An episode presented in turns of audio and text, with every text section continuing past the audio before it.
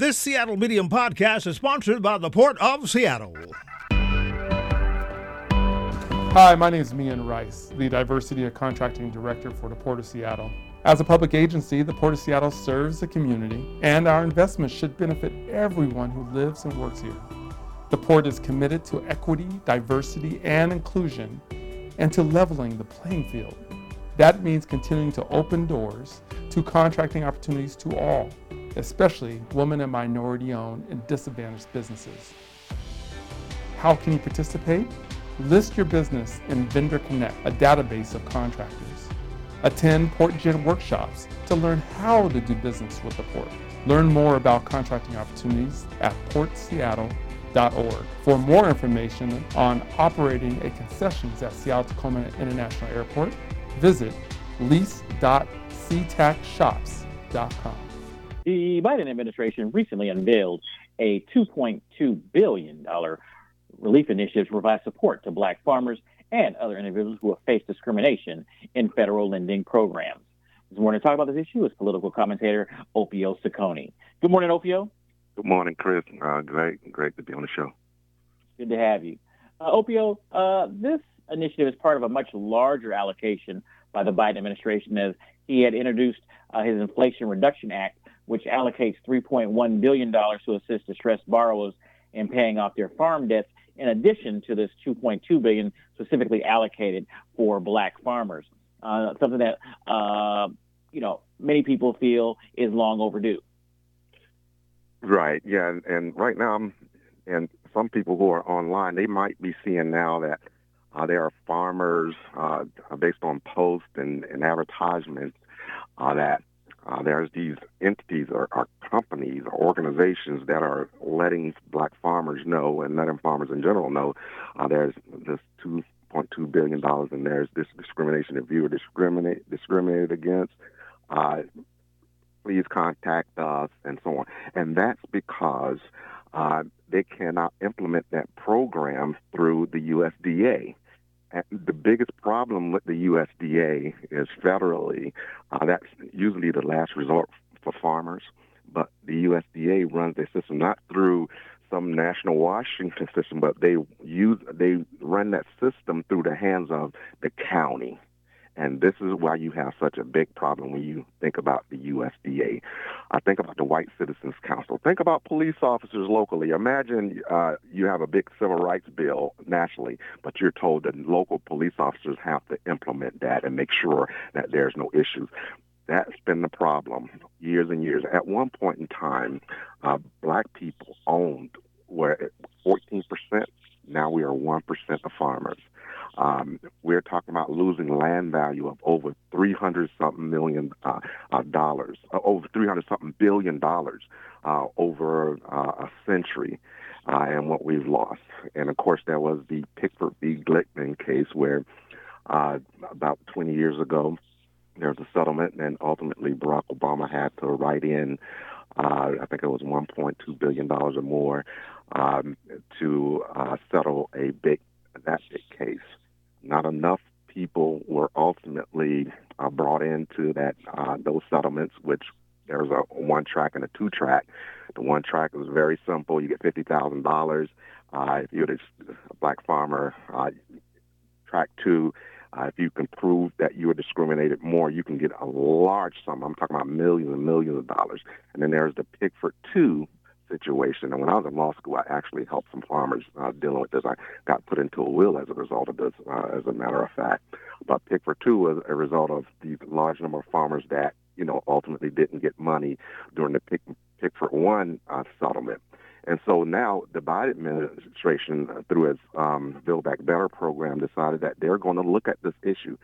They ultimately put out $4 billion to deal with this. And then the white farmers came around and said, I don't care if they were discriminated against. We're going to lock this up in court. So they end up locking this up in court a couple years ago. And then they had to go back and they had to take race out of it. It was interesting. You get to understand race by listening to this. And so now you got somewhere around $5 billion, right? $2.2 billion goes towards the black farmers, or the farmers that were discriminated against because you can't say black. And then the 3.1 billion goes for those people, those farmers who just are poor, need money, and it's really for white folks because they were angry because black people were getting money. So that's a $3.1 billion goes to white folks. $2.2 billion goes to those who were discriminated against. Now, so you're going to get tens of thousands of people, blacks, that's going to go for those loans. And ultimately, the end of the period for this is the 31st. And so there's an implementation that's going on right now. But they couldn't, again, use the local county. They actually are using different organizations to do that because you can't trust the local county. And so the 31st is when this ends. And then they're supposed to be getting this money out by the end of the year. Right. I know that was long, Chris. I know that was long, but I really wanted to kind of flesh it out a bit. Yeah, no, that's fine, because I was going to ask you about some of the things that you actually had talked about, because, you know, people are asking if this plan goes far enough, and then also the same token with people not knowing the full background about, you know, where we are and how we got here. And and the original issue related to the black farmers was that, you know, they weren't able to get the loans or the lending programs or access to different resources and financial resources that were being provided by the government through the USDA. And basically were kind of just locked out of that stuff. And a lot of their, you know, their livelihood and their family property was put in jeopardy, where they had, you know, the ability to pass on generational wealth. And certainly this had impacted them in a negative way, while other farmers, non-black farmers, were allowed to prosper and a lot of times be able to just get the support they needed to get over the hump during some bad times. So I'm glad that you were able to kind of shed some light on all of that, because certainly this issue has been going on for some time. It's never fully been resolved. And I think the average person listening to it, you know, never really gets back to the original point of why the black farmers have been so adamant about trying to sue the government and trying to work with the government in order to be able to get some sort of retribution for all the wrongs that they've had to endure over the years, which has spanned generations. Right.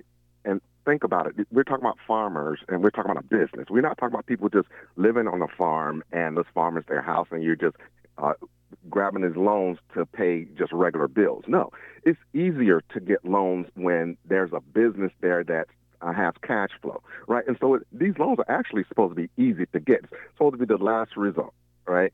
And so the USDA, but it's being ran by the White Citizens Council. You have to think about it that way. The White Citizens Council, and they're connected through the court system. They're connected to the sheriff, all of them. And so you can imagine how many black farmers cried because they've lost land, because they would do things like this. The white farmers, when it's time for all the crops to come in and everybody know there's a system that's set up, the white farmers, they would go out and get their loans, and their loans would come in within, say, 30 to 60 days. Black farmers, they would go the same process, living right across the street. And the people would come out and say, you don't look like a farmer, or you sure that this is your land? Or they would do all these things that are super racist. And then it would be sometimes 6 months to a year before they can even get part of the money. And so if you're raising certain crops, a lot of times they'll get some money or no money, and then after the crop, and then you have to sell. And then the banks don't care. And so you have to sell your home. You have to sell your business. And guess who buys those business when it's up for auction for a penny on the dollar? The White Citizens Council people. Now it's big bank taking little bank. That's happened to black people over and over and over. And so, you know, I'm being real civil. It's hard to be civil when you talk about this, when you know so many black men have cried and cried and cried as a result of losing their homes, doing everything right, working hard. But it's the local government that decided that they will destroy their lives. And so when you talk about getting money back and getting money because they're discriminated against, there are white people saying, I don't care if you're discriminated against, I still want money, even though their grandfather and their great-grandfather took the land of the people that they're saying they don't want them to have any more money. And so you get people that went from thousands of acres to 1 or 2 acres now. It's right. Really, really sad situation. Right.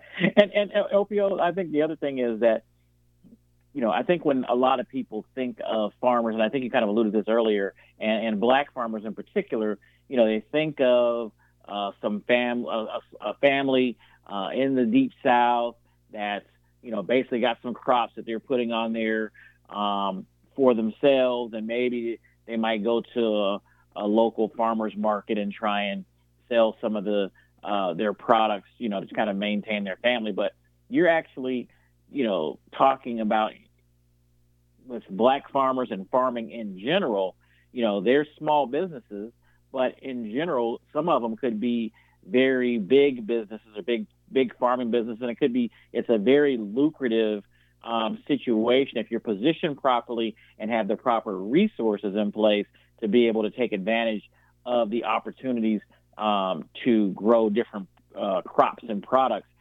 here in the U.S. And we also talk about, or we hear people talking about the U.S. providing, you know, aid to all these different countries. They're dropping off different types of grains and foods and things of that nature. And you know, knowing what we know about when the government is paying for something, I mean, they're going to try and get they oftentimes try and get the lowest price point they can when it comes to farming and agriculture. But the quantities that they're buying are so huge that there are people who are getting very wealthy off of farming here in the U.S. And unfortunately, it doesn't trickle across the board. Right, and you probably know that. There are some farmers, they get paid not to farm. They get paid sometimes millions of dollars. And guess what? It's the local white folks that determine who gets those. They're the ones that approve the loans, and they're the ones that approve the grants. They're the ones that approve aid. If aid come in just for minorities, you call them up and they'll say things like, yeah, we don't know too much about that, but not only minorities, but whites should receive it too, and they'll hang up on them. These are things that happen at local offices. And so you don't wonder why over 100 years you went from millions and millions in farming, and hundreds of billions of dollars in losing land value for black people. You know, it's really interesting. And I think what Biden is doing and Kamala Harris is doing, I think is great. But when we talk about $2.2 billion versus $300 billion in loss, I think that, yeah, go towards that $2.2 billion. But in a race, that $3.1 billion as well, and this is what I think about race, it's a competition. Black people should be told to go after that $3.1 billion that are poor as well, and not allow that money just to stay on the table for white folks. All right.